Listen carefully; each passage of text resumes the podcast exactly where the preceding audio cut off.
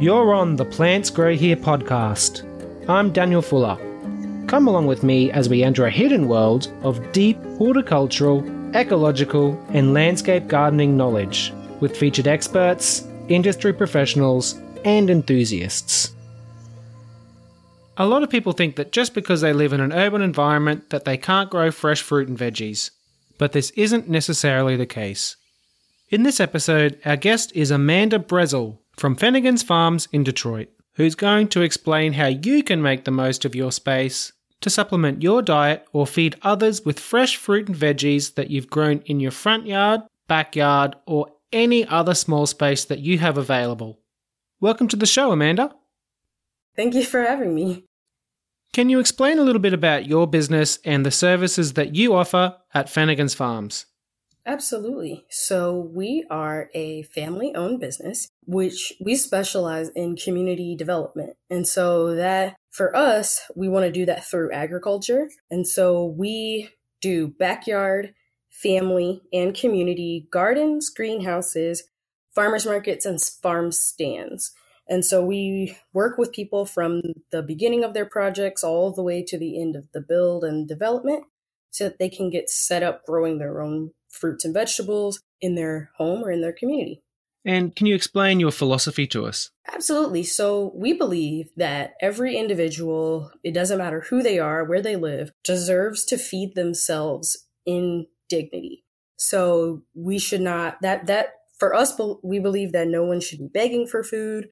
No one should have access to rotting vegetables, right? Everyone should have access to the foods that they need to live a healthy life. And so, though it might be a quite an ambitious mission, our mission, our philosophy is to just get people the tools that they need so that they can enter into food sovereignty and have more autonomy in their food and in uh, their food system. So, how advantageous is it for people to actually be able to grow their own food in an urban environment? So we would say that it's incredibly advantageous just because having that, having the say in what is in your food, having a say in what you're eating, all of that really just plays into your food sovereignty. And so having the ability to know exactly where your food is coming from and know exactly what's on your plate, that is our, our biggest goal. So that's that's huge for us. We think, you know, it's huge for anybody. Totally. So, what does food sovereignty mean? So, for us, food sovereignty means that it's just the right that every person has to healthy and culturally appropriate food that's produced in an ecologically sound and sustainable method. And so that way, individuals are able to define their own food and their own agricultural systems. Right. So it is what it sounds like on the tin sort of thing of you're sovereign over your own food. Absolutely. That's awesome. So how does farming on a small scale differ from farming on a large scale sort of in the broader sense? I would say well, just basic, you know, one's bigger than the other. But outside of that, too, you know, I believe that small scale farming really does allow for more, let's say, it allows for things to be more customized. So, like with large scale farming, usually that's for profit, large profit, or industrialized farming. And so it changes the way that we interact with our environment. It changes the way that we address land stewardship. And so with small scale farming, we're able to really scale it down and do a lot more in terms of working directly with the environment and working directly with the needs of those who will be benefiting from that small farm rather than focusing on just mass producing a certain crop. So I think that what you're saying is that like you can sort of take a lot more control over your land with smaller farm as opposed to with a larger one where you may only have a couple of crops. But I I would have to just add in there that I think that in Australia at least we have some really really good sort of our larger farms are really doing a lot better job than what they did in the past. And I think, unfortunately, mm. Australian farmers need more of a voice because they are doing some really good work on the large scale, and you wouldn't think it's possible. Yeah, I think it's awesome that you're able to take control of a smaller scale farm in the ways that you're describing. Yeah, with us, it's so, you know, I don't know the inner workings of food politics over in Australia, but I know over here, we just have so many issues in terms of selling all of our stuff to people. And so when it comes to right. things being privatized, then you, mm. you know, mm-hmm. it could be a large scale farm. And although you know, we can introduce all of these different innovative and sustainable growing techniques if the person who technically owns your land or owns your crops or owns your seeds or your soil or your pesticides, if they own any part of that, then you have to adhere to their guidelines. And so a lot of the times people, especially over here in the States, will go with the smaller scale farming or organic mm-hmm. farming just because you don't have to stick with so many regulations that are coming mm. from someone who's putting money into it.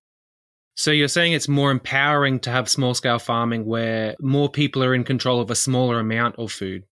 Yeah, that and then just every component that goes into it as well. So, mm. you know, I'm not sure if your listeners are familiar with like or some of the other big pesticide brands over here in the States, but they have a lot of control over what is grown and how it's grown. And there's a big, there's a lot of controversy about the brand itself just because of, you know, different ways that they may control for how things are grown and not grown. So small scale mm. farming definitely allows for a little bit more room in terms of being able to grow what you want, but it also has become a big livelihood for a lot of individuals here. So doing like you pick and allowing other people to visit your farm so that they can come and buy their own things. That is something that has sustained a lot of economies here in the United States, especially within the black community as well. So that was something that actually brought a lot of African Americans out of poverty after slavery was them being able to start their own small scale farms and have that generate local revenue.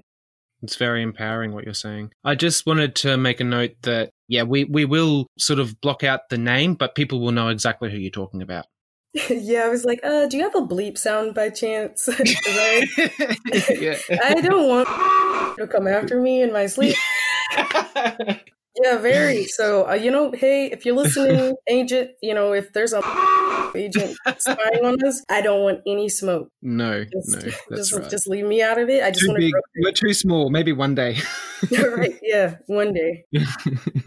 So um, I'll just make a little note of that. Yeah, we do just like to bleep out the brand name sometimes, but I think that people will know exactly what you're talking about. Amanda. Okay, cool. so, what are some of the setups that do really well in the smaller spaces? Well, I would say definitely container gardening. So, or sack gardening, like gardening and potato sacks. I've seen mm. really successful small scale, like indoor growing for people who have like apartments or maybe a loft and don't have outdoor space. We also have worked with different people who wanted small greenhouses or like small containers that were either in their home somewhere, maybe on their property somewhere. And then, like, a bigger version of that would just be you know, working with like no till methods or like no dig methods when it comes to setting up small raised bed gardens in and around someone's property. So mm-hmm. I think mm-hmm. that those definitely work the best, especially when we're talking about. So, like all of these methods, you can control for what is in the soil. And so that's why I really mm-hmm. like it because if you're just trying to start up and you're coming at it from maybe no knowledge, then you can, you can really go far with a good soil blend and a good compost, just doing it in a container because you can control for what's there and not have to deal with what may or may not be in the soil already. Mm. You sort of isolated your biosphere, I suppose, in a way. Mm-hmm. Yeah. And so, like, while we do a lot of work with making sure that people are in touch with the outdoors, it does get pretty cold here. And so, we have a lot of people who want to grow all year round. And so we've kind of adapted a little bit for that just to make sure that we have setups for people to have. Mm, that's awesome. I'm a huge fan of the no dig movement too, as you sort of mentioned there. That is awesome. Can you explain a little bit about what no dig means? Yeah, so I've seen it used both ways. I know that a lot of our followers who are in the UK actually, yeah, they they call it no dig, and a lot of southern black farmers that I've come in contact with actually call it no till. So it's just really the same no thing sorry. of yeah, no, it's the same. It's I'm reaching the same mar- market of people, but essentially that is a way to. It's just a, a form of regenerative regenerative agriculture, and so instead of digging up and when working with the soil that's already there, you can do things like set up raised beds or set up different crops on top of the area that you already have. And then over the years of adding in fresh and clean soil, you actually do a lot with working with the soil that's already there and cleaning it and things like that. It's a really good way to help soil in certain areas, a really good way to control for your what's in the soil as well, like I mentioned. Mm, totally. So, can you explain what a greenhouse is? Yeah, yeah. So for us, I guess you could really do it in a number of different ways. We specifically build ours out of shipping containers just because shipping containers are a big waste product mm. and we like to refurbish them for other uses. But a greenhouse is really just a controlled way for you to grow anything in and around that you want to grow. Um, some people use it for herbs, some people use it for produce. A lot of people have used it just to be able to grow all year long. It's just like a, a year round growing space, essentially. So I guess it's sort of it's a bit it'll warm things up a little bit more so than the outside where things might get a lot of frost and things like that. Is that right? Mm-hmm. And so, if you were looking at a greenhouse on like an even bigger scale, you could call it like a hoop house or even just like a tunnel house. Those things are all pretty much the same because it uses that same method of using the natural gases that are inside to keep everything warm. Totally. And a bit of sunlight as well sort of gets trapped in there, a bit like uh, the greenhouse effect that they sort of talk about with the climate change as well. Yeah, it's really cool. Like, especially with a lot of our designs, we will just take out, basically take out a wall. We essentially just break the entire thing down so that there's enough sunlight to go in there. And mm. then we use those same structures to create different things inside of the greenhouse. But yeah, we try to use all recycled materials because it gives us a nice frame to use mm. without having to start from the ground up. I think that's really smart on a couple of levels. Number one is it's more environmentally friendly to be recycling things. So that's huge. And I think that that's incredibly important as we move into the 21st century to be keeping that in mind. And I think number two, there's a larger and larger market for people who are looking to be working with companies that are thinking in that way as well. So I think you're really setting yourself up really good for the future here. Yeah, the one, the biggest thing that we actually want to move into coming in 2021 and beyond that is with right now. So right now we do vacant lot reclamation. So we have a lot of like neighborhoods that have been divested. So we will go there and help them turn their plots of land into community gardens. But one thing that we really want to do is start working with old office buildings and old, mm-hmm. just old spaces that we can reclaim to grow food inside of. So that's like our biggest goal. Right. Can you explain a little bit about how that's relevant in the city of Detroit, especially? Yeah, so one word that you might hear when you're looking into urban areas, especially like the city of Detroit or even Chicago, is the word blight, B L I G H T. So a lot of community activists that I've worked with don't really like the word blight because basically just means that this is like a natural thing that's happened and you know like blight on your tomato plants right this is just like a some mm. a bad thing that's happened out of nowhere that you can't control but what really has happened is a lot of our neighborhoods just don't get money invested into them. And so that leaves a lot of, like I mentioned, land that is not being taken care of, homes that aren't being taken care of, other things that, other buildings that you might not, you know, that might be vacant now. And so all of that really plays into what we do so when we're looking at that, we are able to come in and say, okay, we have a lot of people who might want to go and buy land in an area, or they might want to go buy a new home in an area, but they just need help setting that up, or they decide that, oh, this is an old home here that I've decided to refurbish to turn into a small scale farm here. Those are things that we can really jump in and help with. Those are things that we can give people tools to do something with just because it's it's a big thing to re revamp our communities. You know, it's all about community development, going into places post disaster. So that's what how I like to think of it is like in the same way mm. that international development goes into a place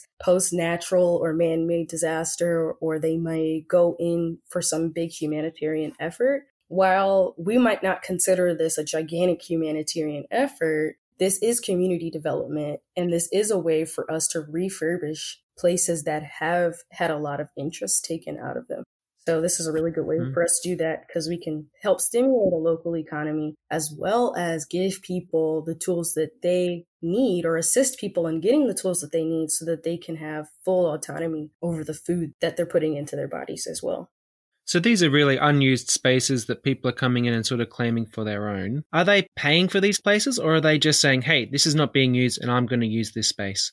Oh no, yeah, they're pl- they're paying for them. So a lot of old homes or a lot of spaces that need to be refurbished will just go up in terms of on like a bidding system. And so, you know, they'll start the bidding at a certain amount and then whoever is able to afford it, then, you know, they can come in and purchase that. There's also other regulations as well, trying to maintain that people who already live in this city are able to buy that property and it's not just like going outside of the local economy as well. So there's all the Mm. restrictions that go on to it. It's not so much like first come, first serve, but to an extent it can be. Who's this, by the way? Oh, sorry, this is my dog Graham. Hey, g'day, Graham. He is about 11 years old. So he's a little grumpy. and that's not Fennigan that the business is named after. No, Fennigan is downstairs somewhere. I think he's taking a nap. So you were sort of saying that people are using local people are bidding on these properties using a bidding process to sort of work together to buy up these properties so that it stays within the local economy. Mm-hmm. Yep. And so for some people, they want to use that for food. So that's kind of where we jump in. But we have a number of other people who just want a home or just want land or, you know, want an office building to start up their own business, things like that. Mm. I think that's incredible. So let's switch it up a little bit now and let's talk about how can animals help you make the most of your small space? I think that on a broad scale, they can definitely help with pests. So, or unwanted guests. I'll say that unwanted guests because I, I believe we, we live in an ecosystem. And so to call something a pest feels a little wrong just because that whatever it is that you're calling a pest has a job. Um, it's just doing Mm. its job. It might not, it's just probably not Totally. wanted. Um, so it can definitely help with unwanted visitors in your space. I know that a lot of small scale farmers are now moving into just animal husbandry in terms of like having chickens or maybe ducks on their property. I haven't gotten into that beyond just taking care of my dogs, but Mm. I, I know that like having chickens and things like that on your property, that's something that's gotten really popular in the last couple of years.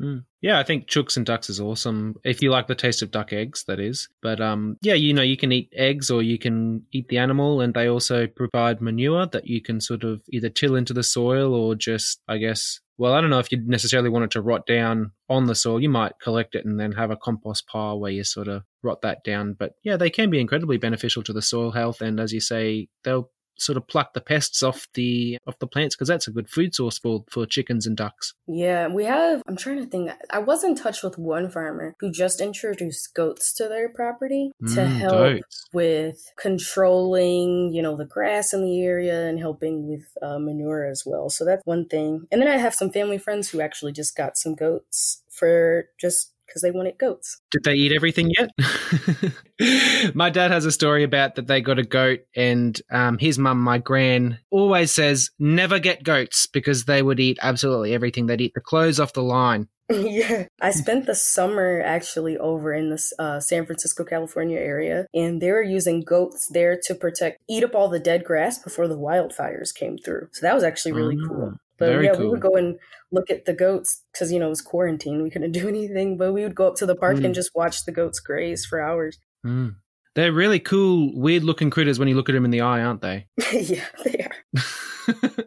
so, some people might have a disability and they might think that gardening isn't available to them. What are some tips and tricks that you might have for people who could be in wheelchairs or have other disabilities that can get them back into the garden? Yeah, so whenever we work with anyone who is differently able, we always want to make sure that it's 100% accessible for them. So, in the same way that I'm going to work with someone who is just wants a custom garden, then we, we want to make sure that anyone who might not be able to bend over or move quickly is able to get you know in and out of their space. And so some of the ways that we've adapted for that is making higher raised beds so that there it requires less bending. One thing that i've actually been looking into are adjustable hydroponic sets setups. Mm. And so that's kind of like you just walk over to a crank essentially and it brings to you, you know, each of your shelves essentially and then you you can work in that way. I'm not sure if I'm describing it perfectly, but it's kind of just like a wheel. Mm. Um, and you're able to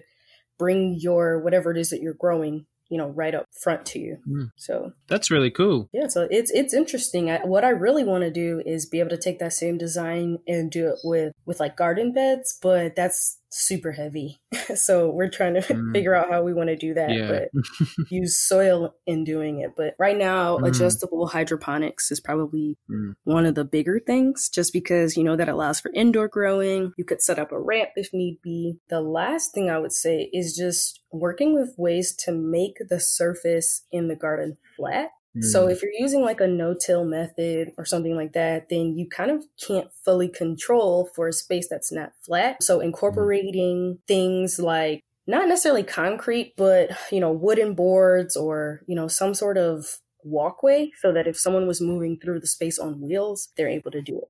So with the no-till method, the ground's going to have lumps and bumps in it, just as the soil biology and the chemistry just does what it does. And some mm-hmm. parts are going to be flatter, and some parts are going to be higher.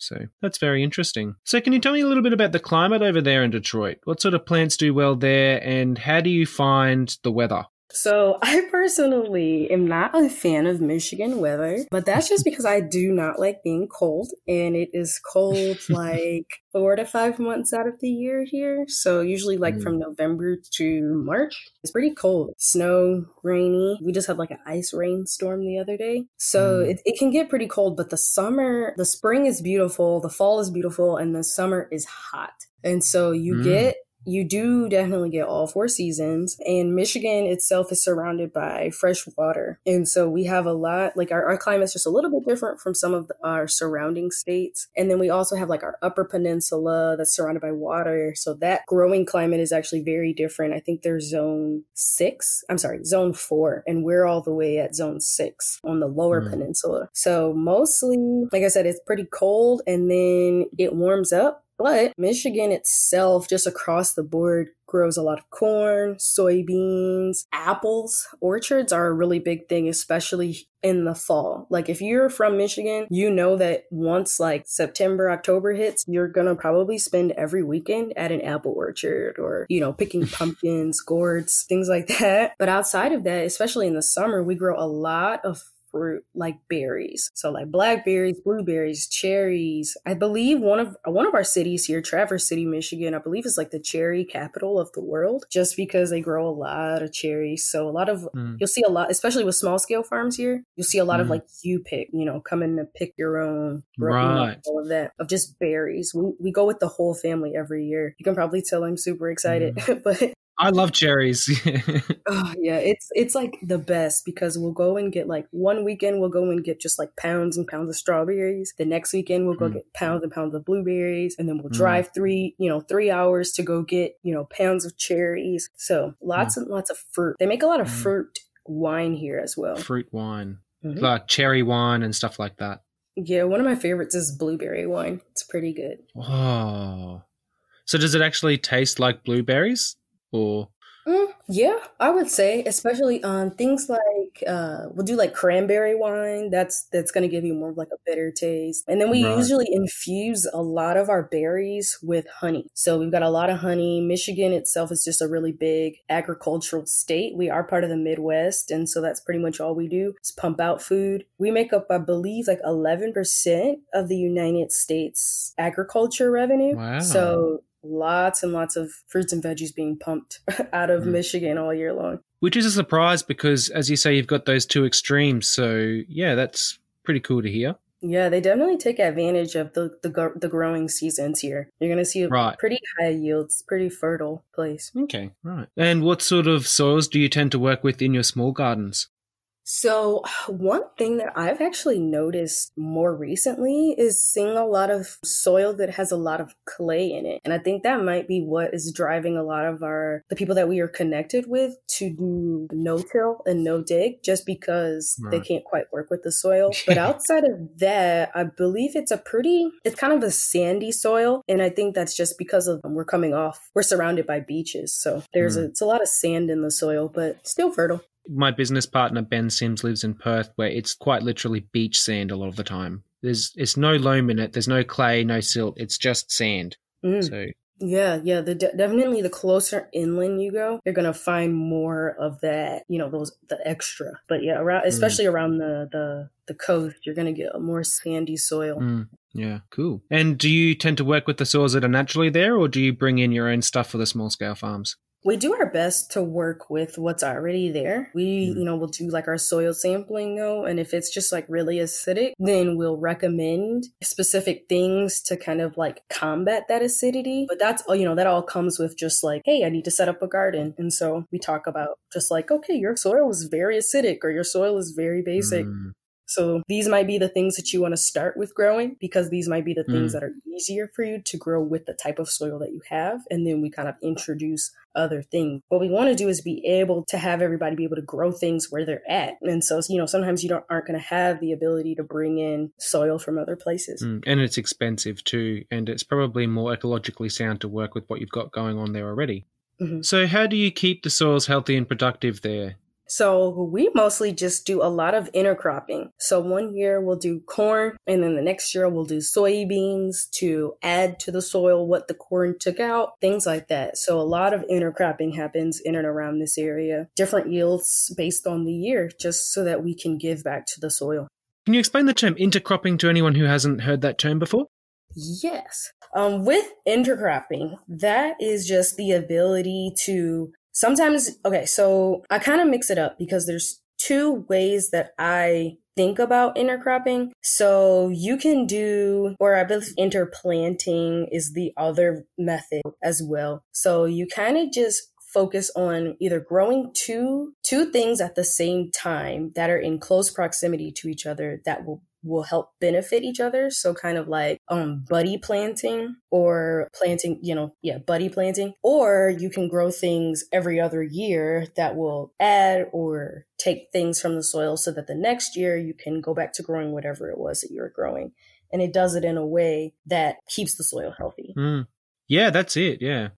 And so I, I don't know if this is something you'd be able to answer, and if you don't want to answer it, that's fine. But what sort of plants do you find tend to work well together? Ooh, yes. I love buddy planting. So you can call it buddy planting, you can call it companion planting. I call it buddy planting just because it's like giving your each of your crops a little buddy. And so what I like to the two of the things that I like to plant together are beets and cabbage. And I plant the two of them together because the cabbage will help enrich the soil and they will give the beets everything that they need to grow without them having to leach a lot of their nutrients just from the soil. So they help each other. Also, my mother loves both beets and cabbage, and so they never go to waste.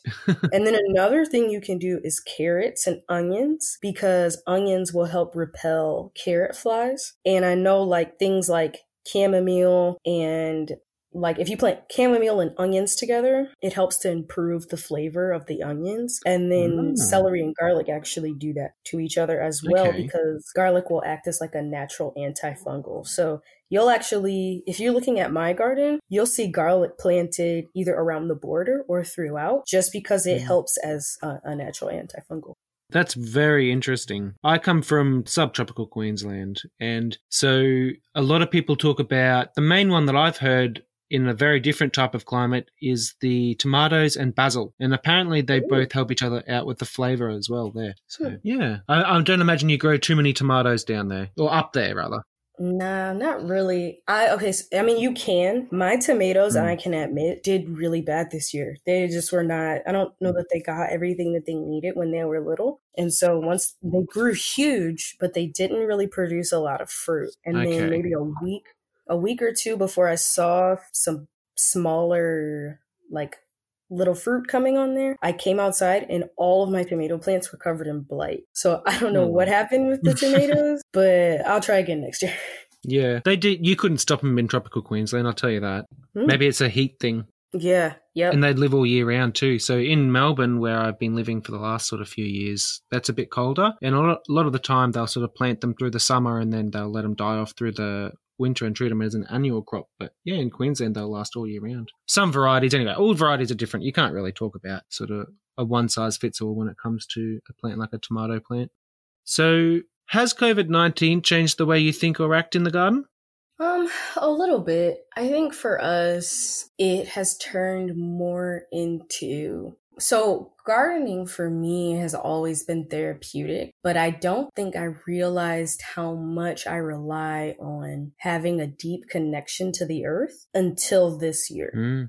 and how that plays into like my own spirituality or anything like that. I just was not really thinking about that. You know, gardening and farming, things like that have been in my family for generations. And I think because it's been in my family for so long, I, it's just been something that I've done. But it became like a part of me this year in a way that I didn't think was really going to mm. happen because I had to spend a lot of time just, you know, either in my garden alone or, you know, not being able to hire help, just things like that. You know, it's changed a lot of how I rely on my connection to the earth. Mm. I think a lot of people listening will be able to relate to that.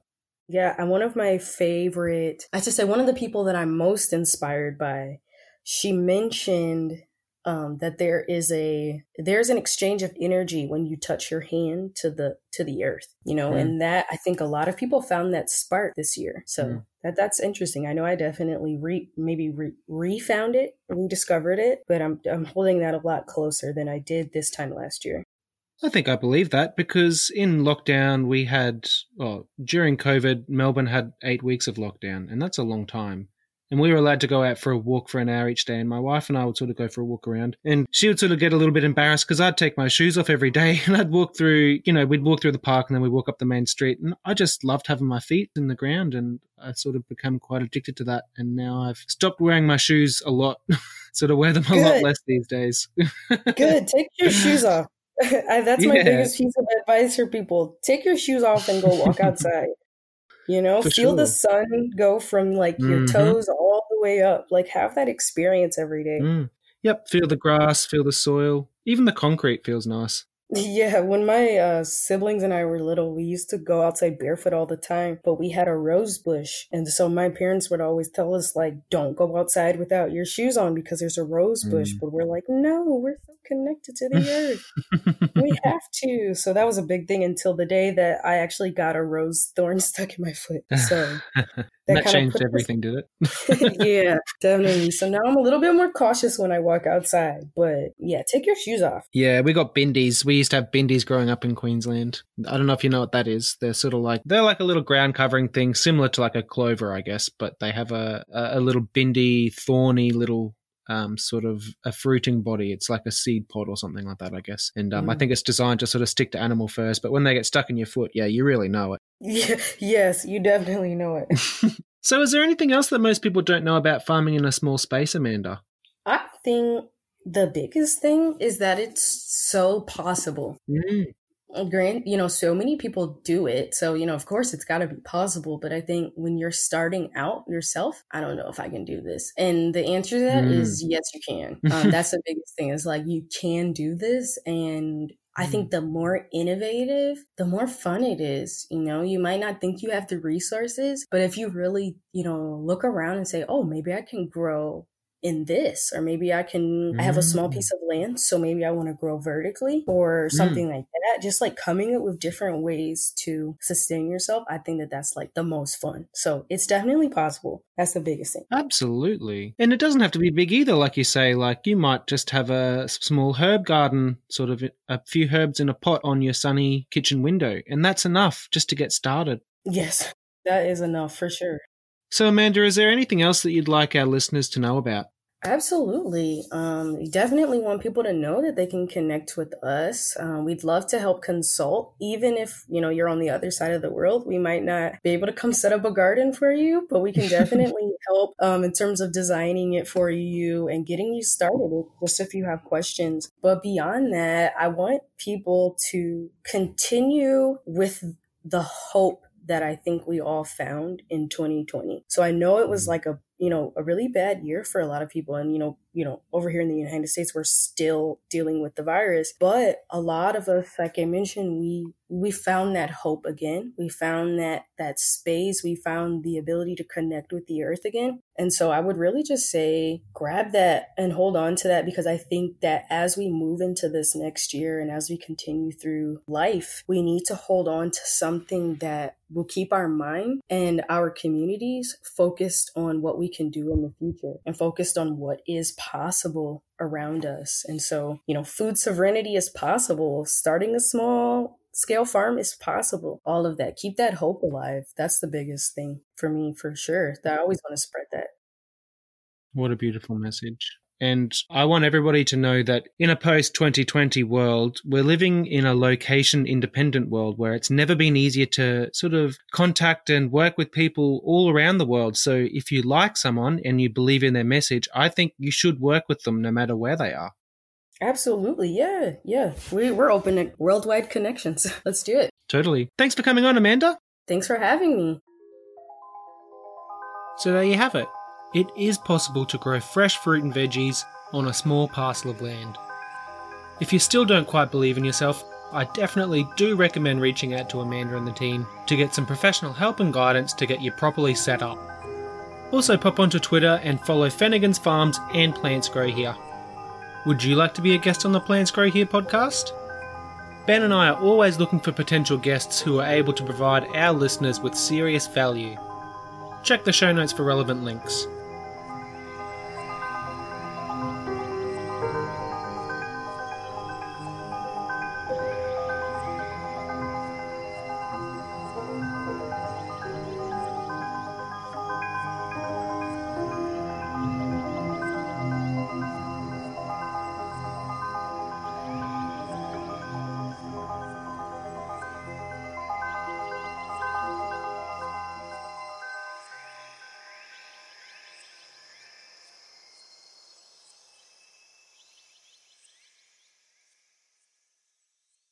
You mentioned the term food serenity there. Can you explain what that means? Yeah, so actually, I'm sorry, I think I might have mumbled a little bit, but it's the term food oh. sovereign- sovereignty. So being oh. sovereign.